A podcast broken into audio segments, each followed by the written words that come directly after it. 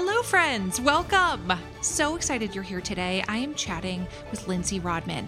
Lindsay is just an extraordinary person. She went to Harvard Law School, and then after working in a law firm for a period of time, she decided to join the Marine Corps.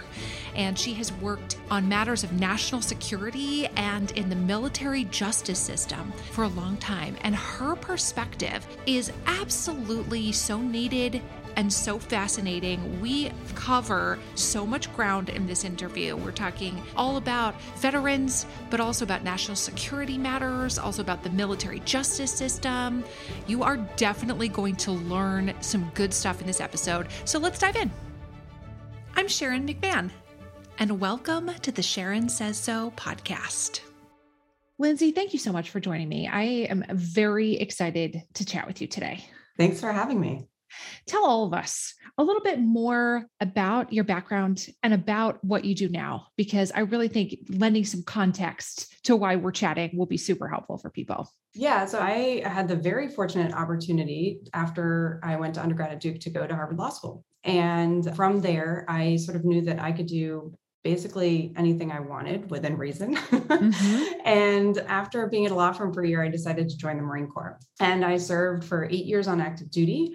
I served in Okinawa as a criminal defense attorney, so defending Marines at court martial, kind of like A Few Good Men, if you remember that mm-hmm. movie. And then I deployed to Afghanistan in 2010 and 2011 as the operational law attorney for 1st Marine Division Forward, which was a ground combat element for the Marine Corps in the southwest region of Afghanistan. And then came back to Washington, D.C., where I served in the Pentagon in a couple of different roles at headquarters Marine Corps, working with the chairman of the Joint Chiefs of Staff. And then I was selected as a White House Fellow, which was a really amazing opportunity to go over to the White House and serve on the National Security Council staff. And then I got married, and the Marine Corps is not great about keeping people where they want to live in the long term. So, mm. in order to facilitate sort of my future life and be able to be in the same place as my spouse and have kids and all that, I decided to stay put Mm-hmm. and transitioned into the Obama administration as a political appointee and worked in the Pentagon as a senior advisor in the policy shop and doing work in personnel and readiness. And then as the Obama administration was ending, I moved to Canada for a couple of years with my husband, worked at think tanks. And then when we came back to the United States, I wanted to move into the nonprofit work. I had done so much mission oriented work on the national security side that even if I wasn't in government, I really wanted to be working in roles that were about public service and public oriented. Mm-hmm. So I worked at a veterans nonprofit, and then I had the incredible opportunity when a new organization was founded called the Leadership Council for Women in National Security to move over to that role. So I now serve as the executive director of a nonprofit composed of really wonderful, prominent national security leaders who believe that having women in leadership is important and will help lend to the diversity that we need and the sort of the right leadership teams that will help us avoid groupthink and achieve better national security outcomes. Oh my gosh, that is a circuitous life path. It's a lot. Yeah. I would love to hear more though about after going to law school and getting a job at a law firm. What was it that made you feel like, you know, what is the right move for me is the Marine Corps? Yeah, you know, I get this question a lot, and I'm afraid that I don't have that wonderful silver bullet answer that satisfies people's need to understand that because I know for other people it's a choice that doesn't make any sense. For me, it made perfect sense.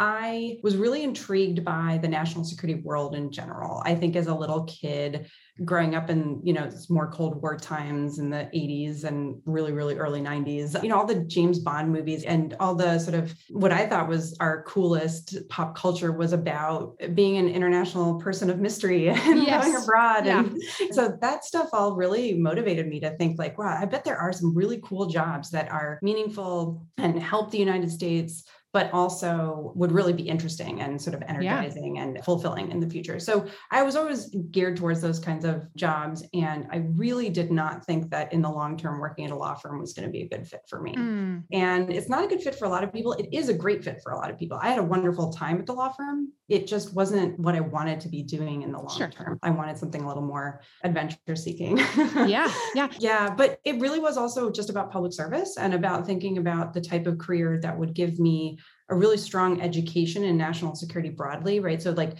if I think about what I wanted more senior national security leaders to have in their experience tool belt. Military service was one of those things. So I sort of thought, okay, like if I aspire to be a leader at some point, then I should do this earlier on in my career. So in the Marine Corps in particular, I actually get this question from a lot of male Marines. You know, they're just like, why are you here? Right. you know, and for them, it's really important that I tell them the exact same thing, which is that I'm here for the exact same reasons you're here. And so I think we sort of assume that like male and female brains are so different that like just because they want to join the Marine Corps, like why would a girl want to join the Marine Corps? Mm-hmm. I think mm-hmm. for me, it was the same as, you know, a lot of their interest in doing something meaningful, noble, service to country, having a job that has a certain physicality to it, which was fun for me because I was an athlete you know, all of that was part of the motivation. And I think ultimately also because I'm a woman, when I was thinking about that sort of credentialing, and I was like, okay, well, if I'm going to go do this military thing, mm-hmm. which is like the one that's really going to raise some eyebrows and like mm-hmm. you know stop people in their tracks and not have people question my national security credentials so, so the marine corps became kind of the obvious mm, but things i was wondering about too it was why the Marine Corps, not another branch of the military? And also, why not like the CIA? I did actually look into those jobs. And when I was graduating from college, that was my plan. And I was sort of in process. But I got into Harvard Law School and I kind of had to choose. And mm-hmm. there was a little mm-hmm. fork in the road there. And I tell that story knowing that having your dream job and having your dream school offer you positions was a wonderful position to be in. It was stressful at the mm-hmm. time, though, because I was like, I didn't want to make the wrong choice. So instead of going that direction, I went to DIA. I did an internship at the Defense Intelligence Agency, which is mm-hmm. um, a different agency that works mostly with the Department of Defense, but doing similar types of analysis. And I worked in the Pentagon. That was my first exposure to any of this stuff. It was very scary, but also very exciting and very interesting all at the same time when I was 22. And I realized there's kind of different work cultures in the intelligence community and mm-hmm. in the mm-hmm. military community. I just found that it was a better personality fit for me. Like I kind of thought the military guys were funnier than the intel guys. um, and I'm sure for some people they're like, oh no, the intel guys are way funnier than the military guys. And it's like, okay, well, you kind of find your people. And then I went to grad school and kind of over that time refined the plan from there. Even when we're on a budget, we still deserve nice things. Quince is a place to scoop up stunning high-end goods for 50 to 80% less than similar brands. They have buttery soft cashmere sweaters starting at $50, luxurious Italian leather bags, and so much more. Plus, Quince only works with factories that use safe, ethical, and responsible manufacturing. Get the high-end goods you'll love without the high price tag with Quince. Go to quince.com/style for free shipping and 365-day returns. This is Paige, the co-host of Giggly Squad, and I want to tell you about a company that I've been loving, Olive and June. Olive and June gives you everything that you need for a salon quality manicure in one box. And if you break it down, it really comes out to $2 a manicure, which is absolutely insane. It's also so easy to get salon worthy nails at home with Olive and June. The difference between how your nails used to look when you did them yourself and now with the Mani system is a complete game changer. The best thing about Olive and June too is it's a quick dry. Dries in about one minute, lasts for five days, and full coverage in up to one to two coats. Visit oliveandjune.com slash perfectmani20 for 20% off your first system. That's oliveandjune.com slash perfectmani20 for 20% off your first system system. Hey there, it's Michelle Norris. I'm host of a podcast called Your Mama's Kitchen. When I travel, I'm usually looking for a way to find a taste of home when I'm not at home. And one of the things I love to do when I am at home is entertain. And Airbnb allows me to do that. When I was in California recently, I rented a house that had a great kitchen. And when we were sitting around the table, we we're all thinking, we're in someone else's house. Someone could be in all of our homes as well. If you have a home, but you're not always at home, you have an Airbnb. Your home might be worth more than you think. Find out how much at airbnb.com/slash host. Okay, going back to your point of like, I want to be an international person of mystery, you know, like that idea that national security and all of the different intelligence agencies and members of the intelligence community. What even is the intelligence community? So I would love to have your perspective, maybe just a really simple explanation of what goes into making up the intelligence community in the United States. Yeah, I'm so glad you asked that question because so often when we talk about the national security world and workforce, people just are thinking about people in military uniforms. Mm-hmm. And I have so many incredible friends and colleagues who don't wear a uniform and then therefore don't get that national appreciation for the amount of sacrifice and important work that they do to keep us all safe every day. And sometimes, you know, I look back on their careers and my career and I'm like, they do a lot. Mm-hmm. and it's not just the intelligence community. We've got, you know, civilians serving in the Department of Defense, the Department mm-hmm. of State, the folks doing international development work, which is so critical to, you know, our broader foreign policy efforts. And then you've got contractors who are kind of sitting alongside them, but not getting the same recognition. So there's a lot of folks working really hard on these really noble missions beyond just the military. But focusing on the intelligence community, it is much bigger than you would think it is. Mm-hmm. and yeah, there is CIA, which is the main sort of focal point of the intelligence community. There is an office of the director of national intelligence, mm-hmm. it's just kind of like an umbrella above all the other intelligence agencies. But the director of central intelligence is a really sort of powerful national security leader in the US. And that's where we do all of the human intelligence, so the spying, right? So when you think about people going abroad and recruiting spies, that is something that CIA does. And there mm-hmm. was actually some news this week about CIA and about mm-hmm. the fact that their jobs are getting much, much harder these days because of the way that technology is improving. The ways that you were able to hide aren't really available anymore. If you're trying mm-hmm. to spy in China, where there are cameras everywhere and the government has a really great surveillance apparatus, you are doing something extremely risky and anyone else that you ask to do that along with you. So for example chinese nationals who you're asking to help by giving you information and stuff like that that is a very risky job. Frankly much more risky probably than most of what i encountered during my entire marine corps career. Mm. so it's something that i think we don't talk a lot about because we don't want to give away their secrets of course but right. but super important and that we should be acknowledging and thinking about as we think mm. about what it takes to keep the united states safe and prosperous there are intelligence agencies, there's the national security agencies. So that's all the satellites and the listening to other folks. There is the FBI, which has an intelligence component as well, that has an investigatory component. Of course, if I go down the list, I'm going to miss ones and then people, yes. I forgot their agency, but there are 17 of them. So it is quite a lot. Yeah. It is. And one of the things that I found interesting was we had a discussion on my platform a while ago about does anybody here work in the intelligence community, like without giving away necessarily what you're working on or whatever. And the number of people who had significant others or they themselves worked as drone operators that mm. was fascinating. I'm like, I did not know that there were a hundred drone operators in this community working for national security purposes. I found that super interesting, an area that I know very little about. We always think about it as like the spying, and it is a form of spying, but it's not the same as just like pass us your secrets in a peanut butter yeah. sandwich. yeah. So, you know, my husband used to work at the National Geospatial Intelligence Agency. Yes. And they do overhead satellite imagery. And they also do all the charts and maps that we need just to literally be able to drive down the street and yeah. where we're going and know where the mountains are and know where the rivers are. A really important component of it that's you know for some of the secret stuff of course like you know we need to be able to take satellite pictures in lots of places. But there's so much just about our american way of life that we depend on the same kind of imagery and mapping for mm-hmm. uh, that we mm-hmm. wouldn't have without some of these agents. Yeah. Oh my gosh so interesting. What do you feel like are some of the biggest misconceptions people have about national national security? Well, the biggest one that comes to mind is that people don't think about it on a day to day basis. And that means it's working, right? Because mm-hmm. if you mm-hmm. think about other countries where security is not a daily assumption that people can make about, you know, how they're free to walk down the street and go about their daily lives.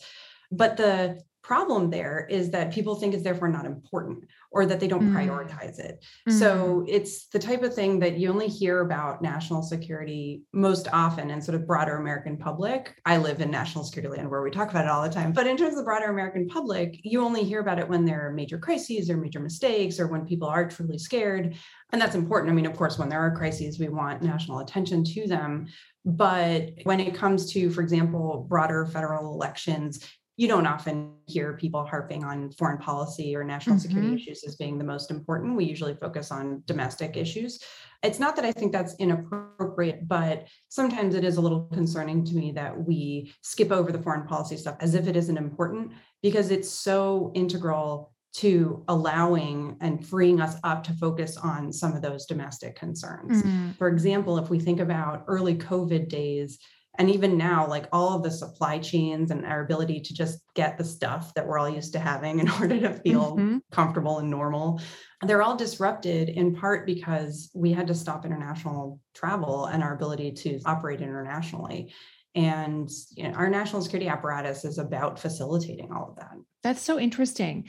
So basically, what I'm hearing you say is that the fact that you don't think it's important is an indication that we are doing our jobs well. yeah. Yeah. Like if you did think it was on a daily basis, that this was radically affecting your life, chances are good that we would be dropping the ball out there on a daily basis. And the fact that you don't notice us means that things are working as they should. Yeah, I mean, there's certainly not everything's working great in national no. security, but baseline, right. And there is kind of an increasing trend that people are becoming less and less interested in the national security stuff. So I do fear that we're getting to the point that lack of interest is going to really affect our broader prosperity and our ability to kind of function well as a society. And, you know, I know that you're podcast has helped address and a lot of people are very concerned these days just about our general ability to function as a democracy and you know sort of the seams coming undone a little bit and this is a big part of it I would love to hear you say more about that. I would love for you to sort of paint a picture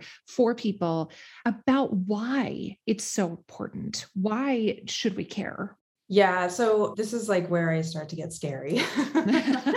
and, you know, national security ultimately is about preventing threats to the United States and to our way of life from having any sort of effect on Americans. You know, there are really big existential threats out there that thankfully we have so far been able to stave off. And when I'm talking about those, I'm talking about Cold War era type nuclear threats. There was a time when Americans were truly concerned that there was a real threat from Russia and Russia does not like us right now. And they have no. exactly the same capability that they had before. and our relationship is getting worse, not better. I don't want to be alarmist or paint a picture like, you know, the Russian fingers on the button tomorrow. But the truth is that we don't have a plan or a path to make things better with the Russians. And so, like, we sort of got it to okay, and now we're on a backslide. And I don't know where that's going to end, right? So, I think we do need to be a little concerned about that. I'm sure folks have heard a lot about China, mm-hmm. China, China, China. You know, there is a way that we can think about a rising China and rising American prosperity. We can have both. I don't think that we need to choose. It's not sort of a in the Cold War, there was this model where it was either the Russia or Soviets was on top or the Americans were on top. Mm-hmm, it's a zero sum mm-hmm. game. And so we were really at odds with each other. We have a very different scenario now where we are very dependent on China.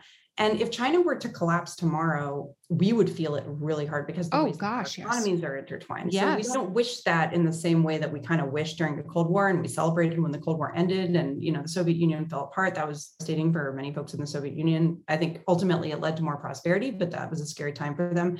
But we were kind of celebrating that because it seemed like the threat was over. Mm-hmm. So that's mm-hmm. something that I think we kind of need to keep in mind. At the same time, our relationship with China is not great. Mm-hmm. and it's also not really getting better. So we're also on a backslide there. And they have the capability, again, militarily. You know, I think we do everything we can in the US military. And, and I want to clarify that as I'm talking to you, I'm not speaking on behalf of the Marine Corps, the Department of Defense. This is just my own personal mm-hmm. comments. But you know, the US does everything it can to maintain what they call that military edge to make sure that we have faith that our military is better than those other militaries. Mm-hmm. But if you think about, you know, sort of like a basketball game or a football game or something like that, you could have a better team and play a worse team, and the worst team sometimes wins right? And so like we do not want to be playing the game. We don't want to be on the field. Right. that's right. It's important the doing... game never even begins. Yeah right. Yes. so we want to be doing everything we can diplomatically in terms of our foreign policy to never get there and to be thinking about ways thinking creatively taking advantage of the broad talent in the United States. I mean, we have people from everywhere in this country, which is such an advantage to sort of think through like how can we start working through institutions that exist build new institutions build new partnerships talk to new people come up with new approaches that will kind of stop that backslide with these major potential threats and build back to a place where we're sort of the trajectory is in a more friendly direction. Mm-hmm. So you view Russia and China as bigger immediate threats to the United States than state-sponsored terror? Yes. And you know what's so interesting about that question? I don't know if you or your listeners will remember, but when Mitt Romney was running for president, he said during one of the presidential debates, he was asked, What is the biggest threat to the United States? And this was in the 2010s when we're in the throes of two wars in Iraq and Afghanistan and kind of talking through all these problems. And he said, Russia. He was sort of laughed off the stage. Everyone was like, what is he talking about? mm-hmm. And, you know, I think he's been proven right. I don't think the threat of state sponsored terrorism has gone anywhere. It still exists. And certainly non state sponsored terrorism. So, like the ISIS folks is also a threat as well as you know hezbollah and, and iranian backed terrorism threats and other threats of that sort so both state and non-state sponsored terrorism still provides a threat but i don't see those very serious threats that we want to combat so people should be scared of that too if we're doing the fear mongering thing today but another attack like that doesn't threaten the united states existentially you know again like i, I don't want to get too hyperbolic but the threat from China and Russia is existential. They really do have the ability to do damage to us on a scale that none of those groups has. The way that they can economize that threat, right? The way that they could have maximum impact is perhaps through cyber means, right? So that's why we get really concerned and talk about critical infrastructure and mm-hmm. building our critical infrastructure in a way that is better than it is now. We, you know, on the domestic side, we complain that it's crumbling, but a lot of those efforts are also about making sure that they can withstand attack so that mm-hmm. if someone were to target them that we would be okay literally the infrastructure not just physical infrastructure but like the cyber infrastructure all mm-hmm. of that kind of stuff we think of it like eating our vegetables, but in reality, we have nothing if we don't have that basic level of infrastructure in place. Yeah. Another weird personal fact about me I have no sweet tooth. I You're like all vegetables. yeah, I'm not like a super healthy eater person. Like I, but I just I really do like vegetables. You need those people. That's your national security workforce. They're the people who like maybe they don't have a sweet tooth, maybe they really like their vegetables, but you need those people. you need somebody who's like, actually, no, I don't care about your vanity projects. What we need is infrastructure, even though nobody else cares about it we need people like you. And we need some people who are like, let's build a monument. You know, so we need those people too. But somebody has to care and somebody has to have the knowledge because most of us, frankly, won't. Yeah. I mean, everyone plays their part. Another thing that's been so, I think, incredible about the COVID pandemic, not that it's a good thing at all, is that we've come to recognize all of the people who were doing the work that we were blind to before, right? Like the military I think we've done a lot to improve how people appreciate the work that the military does. But then, like I was saying earlier, we don't see the people who don't wear the uniforms as much. Mm-hmm. And similarly, we don't see the people who are those essential workers that we've now come to realize that we need to celebrate a little bit more because mm. they're doing so much of that work that we all need to facilitate what we do. Right. Mm. And now I run a nonprofit, which I absolutely love, but that feels like a luxury, right? Like to be able to have nonprofits and advocacy and trying to make things better at the margins because we have our basic needs. Hey, I'm Ryan Reynolds. Recently, I asked Mint Mobile's legal team if big wireless companies are allowed to raise prices due to inflation. They said yes. And then when I asked if raising prices technically violates those onerous two year contracts, they said, What the f are you talking about, you insane Hollywood ass? So to recap, we're cutting the price of Mint Unlimited from $30 a month to just $15 a month. Give it a try at mintmobile.com slash switch. $45 up front for three months plus taxes and fees. Promo for new customers for limited time. Unlimited more than 40 gigabytes per month. Slows. Full terms at mintmobile.com. We've all had those embarrassing moments where maybe you've taken your shoes off and you realize like, oh no, oh no, that is not a good smell. Fortunately, Lume Whole Body Deodorant is making it so none of us ever have to worry about that again.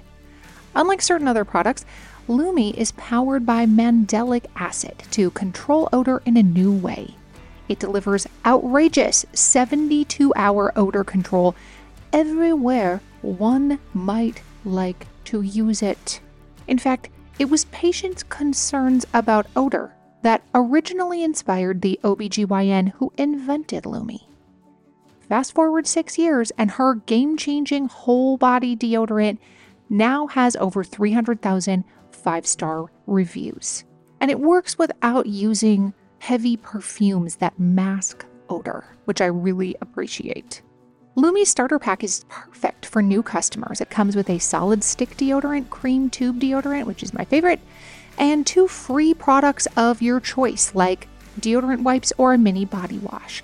It also has free shipping. And as a special offer for listeners, new customers get 15% off all Lume products with our exclusive code. And if you combine the 15% off with the already discounted starter pack, that's like 40% off their starter pack. So use code Sharon at lumedeodorant.com. That's L U M E D E O D O R A N T.com. Mother's Day is almost here. And I want to take just a quick second to appreciate not only my mom, all the moms out there, but anyone who has taken on the role of caregiver. You do everything for someone else. And now it's time to do something for yourself. And that includes starting with your skin. And I've been using our sponsor OneSkin's products for a while now. And I have to tell you, I am really enjoying them. They are very easy to incorporate into my skincare routine. I am really liking the eye cream. And the secret is OneSkin's proprietary OS1 peptide. It is the first ingredient proven to switch off the aging cells that cause lines, wrinkles, and thinning skin, and they have several studies to back it up. OneSkin is the world's first skin longevity company. By focusing on the cellular aspects of aging, OneSkin keeps your skin looking and acting younger for longer. Get started today with 15% off using code Sharon at oneskin.co. That's 15% off oneskin.co with code Sharon. And after your purchase, they'll ask where you heard about them. Please support this show and tell them we sent you. All right. I have one more question about national security, and then I want to talk a little bit more about the military. But I would love to hear more about what you view as women's role in national security. Obviously, this is an issue you care deeply about. And can you tell us more about why it's important for women to have a seat at the table on this topic? Yes, thank you for asking. So, one problem is just sort of a fairness based argument that we've been working on pipeline development and you know eliminating sexual assault and sexual harassment and improving inclusion across the board for decades and decades and you still don't see women represented in leadership at the top and if those efforts had been working because we've been doing them for so long the people who are sort of my age and older would be in the leaders at this mm-hmm. point. So we're not seeing that. We just don't see women represented in as good numbers as they probably should be.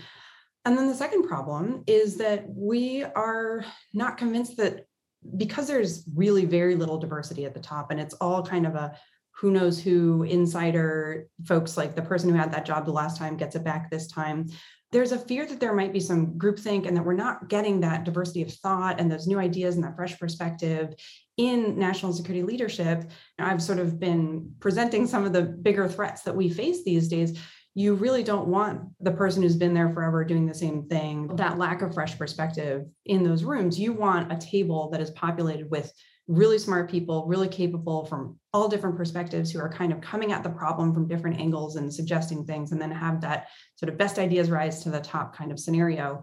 And so, in order to do both, create a more diverse workforce, but also improve national security decision making, we, the Leadership Council for Women in National Security, advocates for better gender representation in leadership.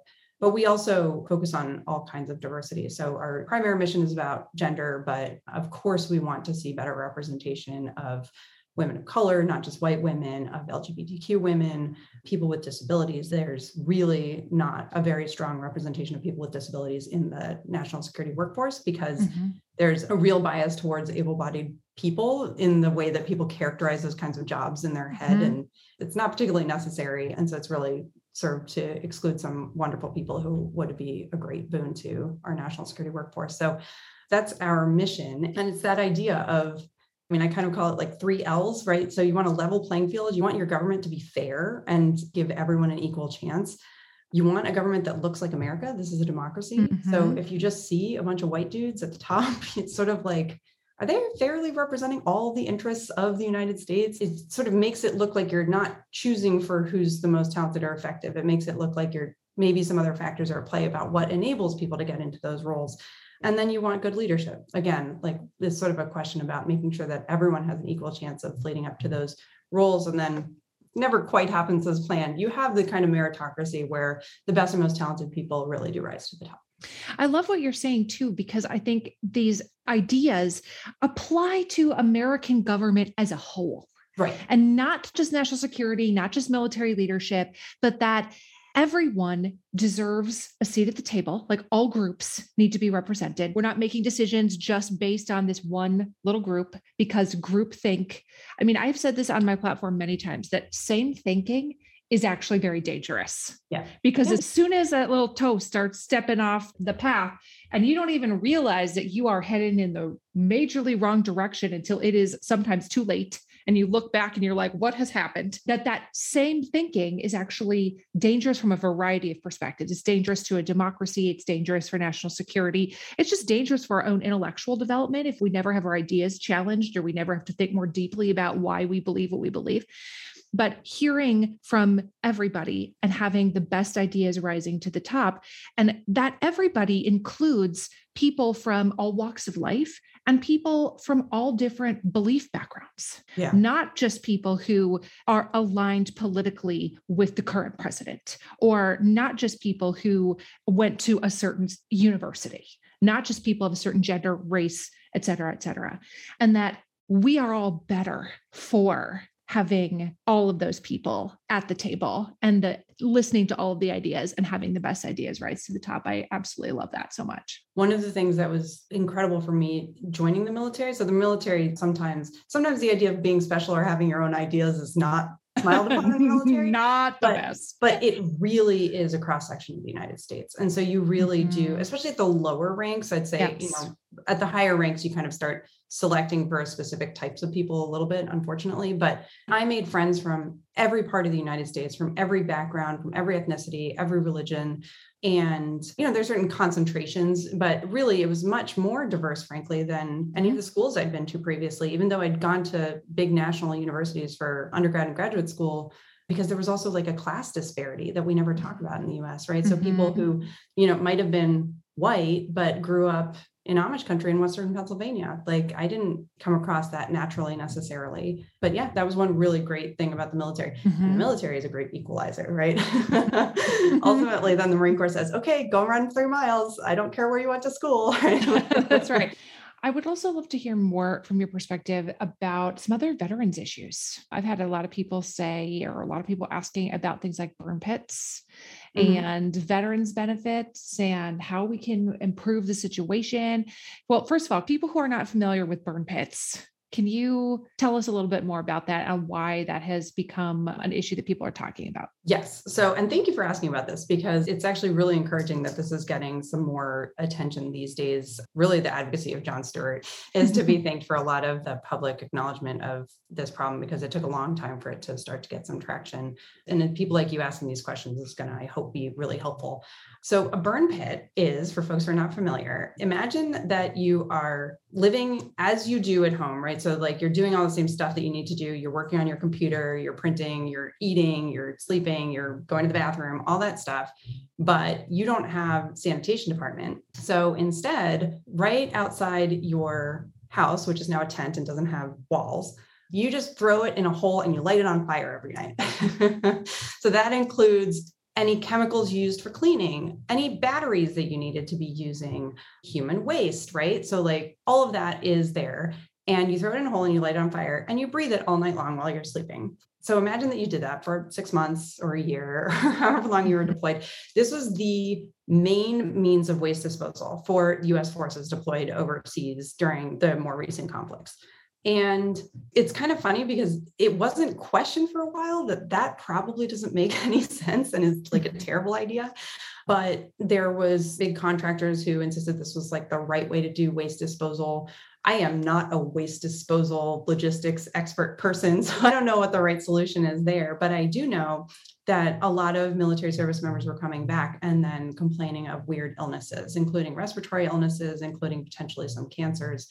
And so there was this idea of like, yeah, if you sleep next to that every night and you breathe all of that disgusting stuff, it's probably not going to be good for your body. And we probably are going to see some people develop some illnesses.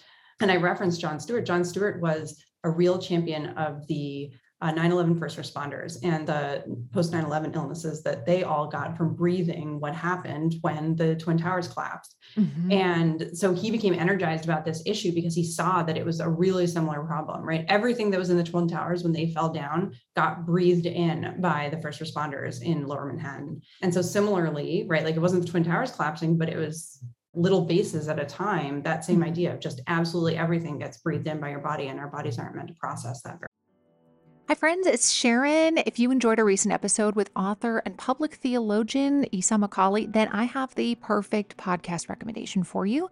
No Small Endeavor. Produced by Great Feeling Studios and PRX, No Small Endeavor is an acclaimed podcast series that explores what it means to live a good life. Each episode, host and award winning theologian Lee C. Camp brings you thoughtful conversations with artists, philosophers, politicians, and theologians like Hollywood legend Rob Reiner and civil rights hero Reverend James Lawson about what it means to find true happiness and flourish in our everyday life. So don't miss out. Follow No Small Endeavor on Apple Podcasts, Spotify, or wherever you're listening now, and tell them I sent you.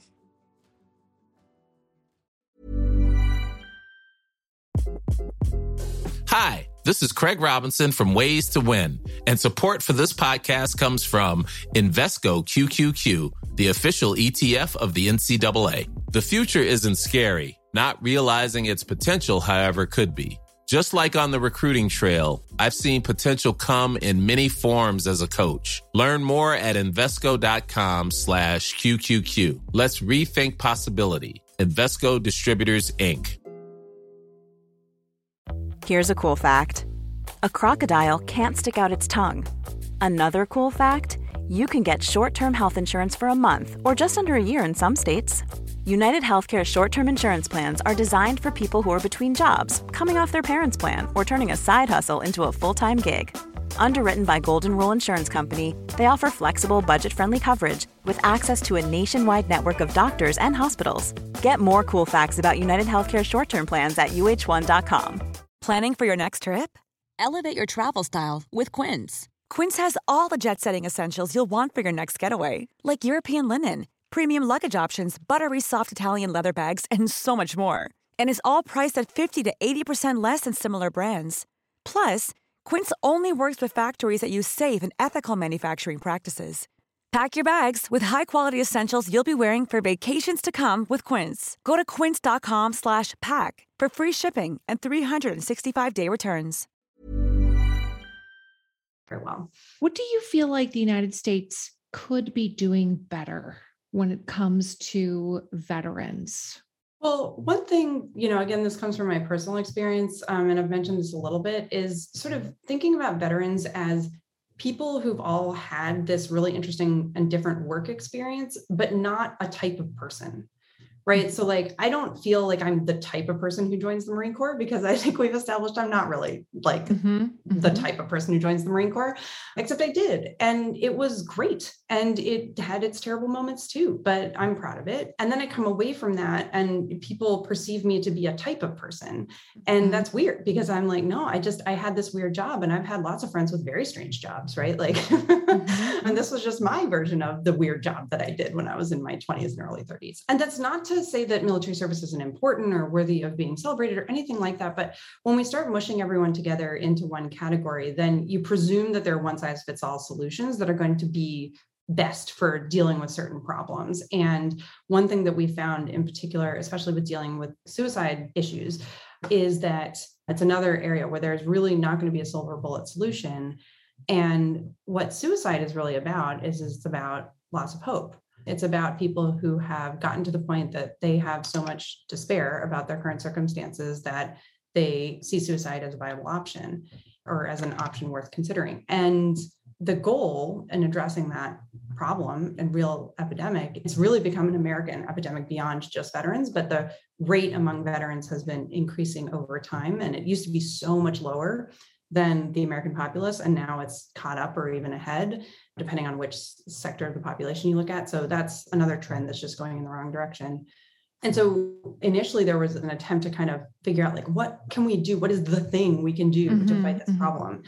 You're going to have to think about individuals as people and think about what is leading to despair in this individual person's life and how do we get them out of it? And so you're actually going to need a huge menu of options that appeal to different people in terms of yeah that works for me. And so one of the things that's actually started helping i think although you know we're sort of evidence-based care is, is a really important thing and i don't know where the state of gathering evidence is on this is that there was a real proliferation of different therapies for different people. So you've got folks who go on these outdoors trips and sort of like you know getting into being naturalists in nature has been really really helpful there's equine therapy I'll be honest, equine therapy is never going to be the answer for me, right? Like I have no right. interest in horses, but it really has helped some people. And there's mm-hmm. a sense of like, why are we throwing money at equine therapy? That's so crazy. And it's like, no, it works really well for some people. So let's put some money towards that. It's not going to work for everyone. Right. And then let's see what might work for other people as well. And I think taking an approach that recognizes that we're just dealing with individual people and we're not dealing with a cohort that has this thing in common that if we just fix that one thing, we'll fix them. I think that's going to be a better approach in the long term. Mm, that we need a, like you said, a full menu of options and not just, well, we opened this center where veterans can play ping pong with each other and now they won't commit suicide. Right. just to illustrate the idea that, like, just like civilian humans, there is no one size fits all they come from such a broad variety of backgrounds, et cetera. And they have sacrificed incredibly for our own national security that they're worth investing in when we have asked them to take on these experiences that many of us would not be willing to sign up for. Oh, absolutely. I mean, so I think I gave away right at the beginning that I've had an incredibly privileged sort of early life. I got to go to some of the best schools in the country and I met the smartest people I know in the Marine Corps. Despite sort of what the schools I went to and whatnot, the talent and the ability that folks have is just incredible. And when you think about what it takes to be a Marine, it's not just about being smart, which there were just incredibly smart people there, but they also have to be good athletes. They also have to want to sort of serve in a noble profession, right? Like they're naturally sort of inclined towards service towards others in a way that, you know, not everyone has. And so, yeah, like you take America's best, but I really do believe that. I mean, so many people that I serve with were just such incredible people. It's, I do think there's a perception that after you come out of military service, is somehow that there are people who really do suffer because of their military service. And that certainly does happen. But there's a whole diversity of experiences and those people don't they're not any less talented because they served in the military right they're mm-hmm. arguably more talented because they're just as talented as they were plus they have additional experience so taking you know a more a real sort of valuing of their experience approach to how we rehabilitate folks who need the rehabilitation or at least would benefit from it mm-hmm. um, is really helpful and that's also something that i think is hard for veterans is sort of saying like what are your needs? Like would you be better off if you had this? Great. Let's see if we can get you there. Mm-hmm. and i think that can be really helpful. But yes it's an investment right? You're taking these incredibly talented people who've made this wonderful choice to serve in the military and making sure that they continue to be productive members of society to the greatest extent possible. Like that strikes me as a no-brainer in terms of mm-hmm. investment. Mm-hmm. And then there's also just the moral question. Like we asked them to do this thing and then we promised them we would take care of them. Keep your promise. Yeah. I have just a couple more questions, even though I could pick your brain for many more hours. You know, like I talk a lot about the American legal system, but a lot of people want to ask me questions about the military legal system. Okay. Like my expertise on the military legal system is none. So, can you give us a couple bullet points of the differences between the civilian legal system and the military legal system? Sure. So, the military justice system used to be a way that commanders could deal with discipline in the unit. And they would take three officers, set up a board. It was 100% a kangaroo court. They would decide what they thought was right, and the penalties could be as severe as death in the first half of the 20th century, we had many hundreds, I believe, if not more people die by execution in the US military because of their disciplinary problems, right? This is something that we never talk about, but like super crazy. Then after World War II, there was an effort to really professionalize the military justice system and make it seem more fair because everyone sort of looked at that and was like, that's not right. and so, even though it is very important for commanders to be able to enforce discipline in the military, and that is just a cultural aspect of being in the military and being effective as an organization that's going to be different than your standard corporate workplace. Sure you still wanted to have certain protections to make sure that like three random officers who didn't eat enough breakfast and are in a bad mood don't sentence someone to death, right? Like, so yeah. we want to move away from that. So they set up the Uniform Code of Military Justice as we currently think of it and the US court martial system. And over time, since 1950 through 2016, was a, the latest really big congressional effort to overhaul the military justice system.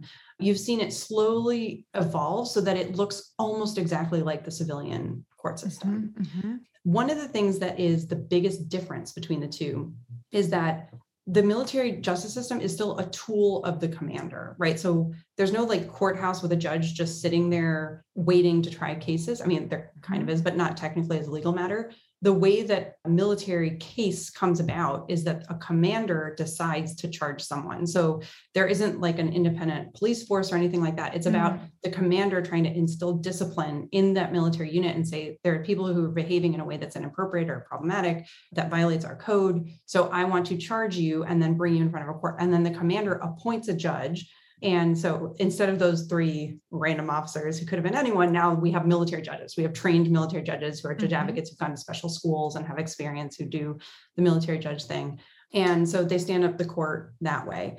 So, one thing that I think a lot of folks have talked a lot about is this idea of like, why is the commander deciding who gets mm-hmm. charged in these cases right mm-hmm. there's a thing that people talk a lot about that's why because that's actually the whole system the whole system mm. is that's like the genesis of the whole thing it's based around this idea of the commander's disciplinary tool. Now we've evolved enough right? Like we are at the point that there are ways that we could do workarounds. So I, i'm not going to take positions on legislation or anything like that here but either way if they were to sort of try to have independent lawyers advise a separate commander to have a court instead of the commander who's overseeing this one unit, we could make it work either way. But that's kind of the justification for why things are the way that they are.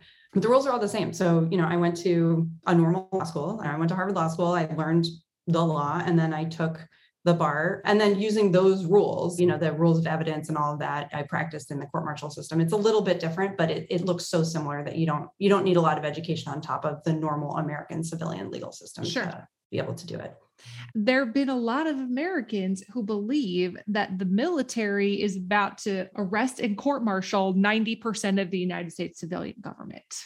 Like, have you heard these things? No, they are. Okay. uh, that's not going to happen, guys. this is like a whole QAnon theory that there's a great reset coming. And the great reset is massive court martials. Literally, the military will show up, they will arrest almost everyone in Congress, almost everybody who works for the federal government. They will all be arrested. They will be court martialed. So there's a couple of things that are possible. One is that there's this thing called posse comitatus that forbids the military from doing law enforcement in the United States. So all military members have been taught from day one that you can't do law enforcement in the United States. So unless it's like on base and it's a specific military police officer who's like just taking care of on base, military officers won't do it and don't know how to do it. It's not what we do as a profession, arresting folks. And courts martial have no jurisdiction over civilians. So mm-hmm. if you got in front of a military judge, the military judge would throw the case out immediately because they would say, like, I don't understand why we're here right now. There's no case to be brought. I don't have jurisdiction over this person. I have jurisdiction over military members. And in very specific circumstances, contractors or civilians accompanying the force deployed overseas.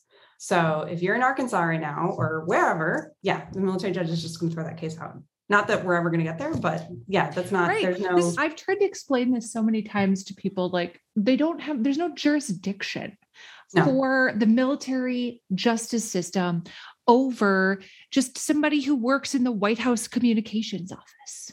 Like they're really busy with really important cases, legal advice to commanders having to do with all sorts of things. I don't actually try a lot of cases at court martial anymore, but I, in my reserve capacity, I advise on international operational law and the laws of war. And there's a lot of work. Like as a mm-hmm. reservist, I have been actually working all morning wearing my uniform because there's just a lot to do. So fear not, there is no capacity to do this.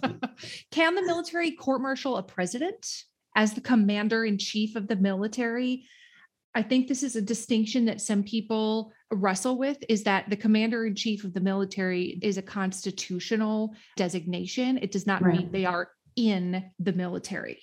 Right. Yeah, no, we could not court martial the president because one of the rules at court martial is that you have a military judge, but you also have a jury and the jury has to be superior officers. So, like, if you ever have a general officer getting tried, it's really stressful because you have to find general officers who are going to mm. sit on a mm. jury for like that period of time. Mm. So, it's really hard. So, there's no one who outranks the president. So, you really mm. couldn't assemble a court martial mm. to try the president. I did Even, not know that. And then there wouldn't be anyone to charge the president because, like I said, it's the commander in chief. So, the president would have to court martial himself, mm-hmm. I guess. And, and seat a jury of people that are above yeah. him. And how is that possible? There's no one who outranks the commander in chief. That's the whole point of being the commander in chief. So, hence the name. Right. But also, you're not in the military. Right. And not subject to jurisdiction. So, thank yeah. you for reiterating the points I have tried to make, to make many times. You obviously have way more expertise in this matter than I do. So it is very good to hear that my understanding is correct. yeah, it's fascinating that you're getting those questions. You know, part of me, of course, is dismayed, but it is also really interesting that people have taken interest in the military justice system because mm-hmm. it is pretty niche. So I'll it is that for the win. It is um, interesting though. Yeah. Oh my goodness. Okay. Tell people just a little teeny bit more about how they could support your nonprofit organization if they like your mission of wanting to see more women have a seat at the table on matters of national security, how can people find your organization, find out more about it, and support it if they want to?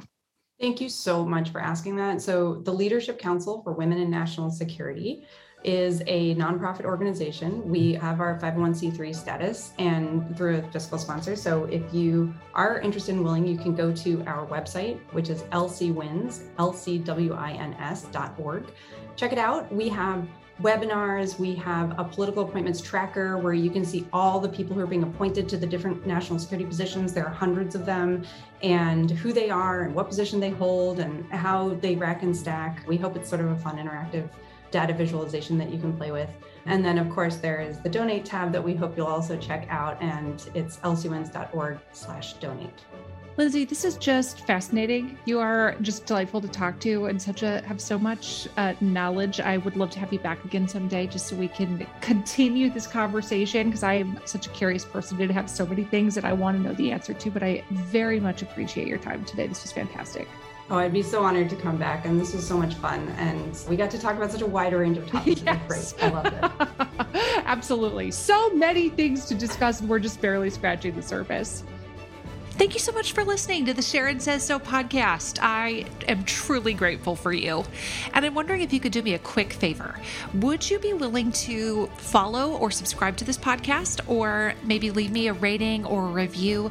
Or if you're feeling extra generous, would you share this episode on your Instagram stories or with a friend? All of those things help podcasters out so much. I cannot wait to have another mind blown moment with you next episode. Thanks again for listening to the Sharon Says So podcast.